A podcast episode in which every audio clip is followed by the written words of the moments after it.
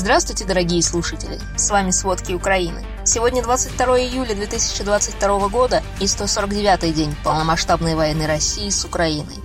Начальник секретной разведывательной службы МИД Великобритании Ми-6 Ричард Мур считает, что России будет трудно продолжать войну в Украине. Как пишет BBC News, Мур заявил об этом на форуме по безопасности в Аспене в США. Ричард Мур считает, что Россия потерпела эпический провал, пытаясь достичь своих первоначальных целей в Украине. По мнению главы Ми-6, недавние успехи российских войск в Украине были ничтожными, и Россия вот-вот выдохнется. Он считает, что это произойдет в ближайшие несколько недель. Российские войска перестанут находить новую живую силу, технику и оружие, они приостановятся, и тогда, возможно, украинские силы нанесут ответный удар. В последнее время эксперты все чаще сходятся в подобных оценках. Но пока что бои идут, и война не закончена. В Херсонской области напряженная ситуация. На грани уничтожения находятся десятки сел Береславского района. Бои идут уже в Каховском и Херсонском районах. За последние недели украинская армия продвинулась в Херсонской области и, судя по выводу Института изучения войны, сохраняет плацдарм на реке Ингулец. А жители области рассказывают о минировании дорог и берега реки Ингулец, скорее всего, российскими войсками. Их основная задача там – удержать захваченные территории, хотя иногда российские российские силы предпринимают безуспешные атаки. Каждый день из-за установленных мин гибнет скот, который были вынуждены выпустить мирные жители. У них самих нет воды и возможности эвакуироваться. Уже почти неделю оккупационные войска проверяют гаражи в Херсоне. По словам жителей города, российские военные ищут оружие. Так они, похоже, борются с партизанами. На улицах областного центра блокпосты. В городе все больше появляется российских патрульных. Тем временем первый заместитель председателя Херсонского облсовета Юрий Соболевский, он из украинской администрации, администрации, заявляет, что российские военные планируют построить понтонную переправу вблизи Херсона. Это после удара ВСУ по стратегически важному Антоновскому мосту. По его словам, теперь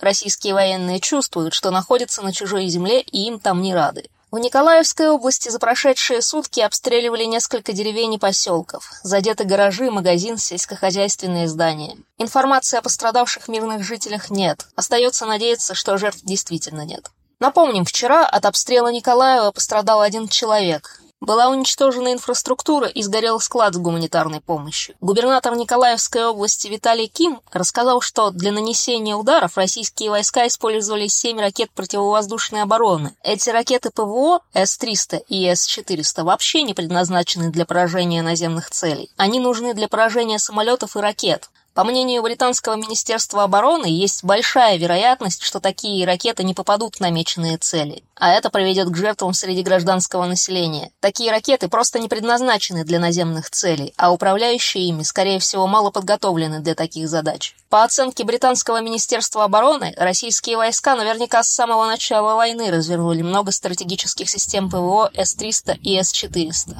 Российские войска, к сожалению, не перестают обстреливать и Днепропетровскую область. Этой ночью они открыли огонь по трем районам области. Девять человек были ранены. Об этом сообщает глава военной администрации Валентин Резниченко. Никополь за ночь обстреляли дважды. По городу выпустили около ста снарядов. Из-за обстрела области несколько сел остались без света, а в городе повреждены 11 частных домов. Загорелись два автомобиля и три хозяйственные постройки, а также разрушен железнодорожный путь. Когда возобновят движение поездов, пока неизвестно. От обстрела прорвало газопроводы и водопроводы. Специалисты уже работают, чтобы починить коммуникации. Хуже, что от обстрела в Никополе погибла 60-летняя женщина. До этого глава Никопольской районной военной администрации Днепропетровской области Евгений Евтушенко призвал жителей Никополя поселиться в групп территории района. Это подальше от российских обстрелов. Последние дни российские войска атакуют город почти каждый день. А в другом городе Днепропетровской области, Апостолово, примерно в 15 километрах от границы Херсонской области, российские силы обстреляли три школы. Об этом сообщают в «Украинской правде» со ссылкой на представителей администрации. Пока известно о восьми пострадавших. В Запорожье война обостряет ядерные угрозы. Российские силы могут хранить тяжелую военную технику на Запорожской атомной электростанции в Энергодаре. Так они пытаются защитить ее от украинских ударов. Украинский энергоатом сообщил, что 20 июля российские силы потребовали доступа в машинное отделение нескольких реакторов, а вчера перебросили 14 единиц тяжелой военной техники и боеприпасов в машинное отделение реактора. В энергоатоме сообщили, что российское оборудование размещено вплотную к легковоспламеняющимся материалам. Из-за этого машинное отделение недоступно для экстренных служб в случае пожара. Предприятие предупредили, что детонация российских боеприпасов на Запорожской АЭС вызовет катастрофу такого же масштаба, как в Чернобыле. А пресс-секретарь Одесской военной администрации Сергей Братчук заявил, что вчера украинские силы уничтожили российскую военную позицию в оккупированном Энергодаре, но подробностей он не сообщил.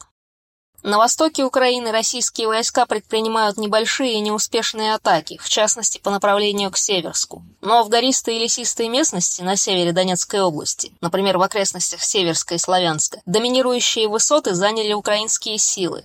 Тем не менее, артиллерийские атаки российских сил продолжаются по всей линии фронта. Слишком часто они приходятся на школы. Напомним, вчера российские войска разрушили школы в Краматорске и Константиновке. Еще обстреляли промышленную часть Краматорска и центральную часть Бахмута. Это все в Донецкой области. Кроме школы, обстрелами в Краматорске повреждена пятиэтажка и 85 домов. А из-под завалов школы, разрушенные из-за обстрелов вчера, извлечены тела троих погибших. Сейчас спасательные работы уже завершены. За сутки в Донецкой области погибли 5 человек и 10 получили ранения. На небольшой подконтрольной Украине территории Луганской области за прошедшие сутки бои шли недалеко от Верхнекаменки, села в 17 километрах западнее Лисичанска. Российские войска предприняли также безуспешную попытку атаковать со стороны Лисичанского нефтеперерабатывающего завода, но они все еще не захватили Луганскую область полностью. К сожалению, возросло число погибших от вчерашнего российского обстрела Харькова. После обстрела одного из рынков города и автобусной остановки рядом с ним погибли 4 мирных жителей и 25 раненых ранены. Сообщается, что это был обстрел кассетными боеприпасами. Огнем уничтожены три автомобиля и повреждены объекты инфраструктуры. Напомним, вчера утром российская армия обстреляла один из самых густонаселенных районов города. По словам начальника следственного управления полиции области Сергея Болвинова, обстрел, скорее всего, был из реактивных систем залпового огня «Ураган» кассетными снарядами. За прошедшие сутки российские войска постоянно обстреливали Чугуевский район Харьковской области. Горели хозяйственные постройки, автомобили, дома. Пострадавших, к счастью, нет. На севере Украины российские войска атаковали приграничные территории Сумской и Черниговской области из минометов, реактивных систем и артиллерии. Жертв разрушений тоже нет.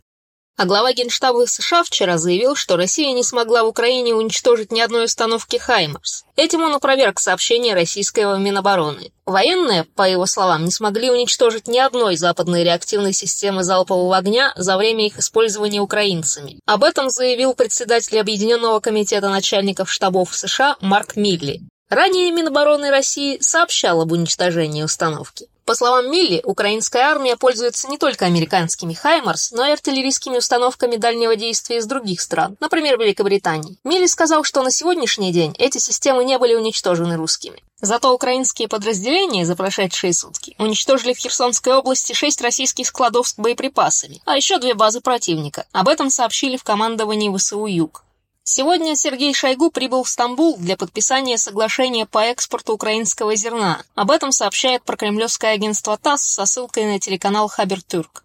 По сообщениям телеканала, соглашение о создании зернового коридора по вывозу через Черное море сельскохозяйственной продукции из Украины от России и Турции подпишут министры обороны этих двух стран. От Украины подпись под документом поставит министр инфраструктуры. Соглашение по экспорту зерна из Украины предполагает создание безопасных коридоров из Одессы и еще двух украинских портов. Украина же хочет создать одноразовый международный трибунал для суда над Владимиром Путиным и его ближайшим окружением, Таким образом, можно будет ускорить процесс привлечения их к ответственности. Заместитель главы Офиса президента Андрей Смирнов во время встречи с иностранными журналистами в четверг 21 июля пояснил, что акт агрессии, по которому будет возбуждено дополнительное производство, легко доказать, в отличие от дела производства по геноциду, который может занять много лет. Дипломат также добавил, что несколько международных партнеров согласились создать трибунал, но он еще не рассказал, кто именно дал положительный ответ. Потенциальным местом проведения трибунала над высшим руководством руководством России может быть Гаага. Тем временем российские власти предлагают высокие зарплаты учителям из бедных регионов России, чтобы они ехали преподавать на оккупированные территории Украины. Тем самым российские власти пытаются исправить украинское образование. Об этом писали многие независимые российские СМИ, а теперь и The Washington Post. Издание передает, что педагогам предлагают около 3000 долларов в месяц, чтобы в следующем году они прибыли на захваченные Кремлем территории и там передали детям российский взгляд на историю Украины. Искать сотни учителей начали еще в июне. Основные направления – Запорожская и Херсонская области. На Донбасс также набирают некоторых педагогов с правильными пророссийскими взглядами. Кроме высокой зарплаты им предлагают бесплатный транспорт и, скорее всего, жилье. The Washington Post отмечает, что Москва проводит русификацию в оккупированных регионах, регионах. Она нужна для изменения представления об украинской истории, идентичности и даже для исправления украинского языка на русский. О том, что украинское образование нужно исправить, прямо заявил в конце июня министр просвещения России Сергей Кравцов. Это на заседании партии «Единая Россия». А на территории ДНР теперь заблокирован Google. Об этом заявил глава самопровозглашенной республики Денис Пушилин. Он обосновал блокировку такой пламенной речью. Бесчеловечная пропаганда Украины и Запада давно перешла все границы. Происходит настоящая травля русских, навязывание лжи и дезинформации. На передовой информационных технологий в этой связи поисковая система Google, которая открыто по приказу своих кураторов из американского правительства пропагандирует терроризм и насилие в отношении всех русских и в особенности населения Донбасса. На территории так называемой ЛНР тоже говорят о блокировке Google. Спасибо, это были все основные новости о войне России с Украиной к середине 22 июля. Помните, правда существует, а мы стараемся делать ее доступной. Если вам нравится то, что мы делаем, пожалуйста, поделитесь этим подкастом с друзьями. Это очень важно для нас и для распространения правдивой информации. До встречи!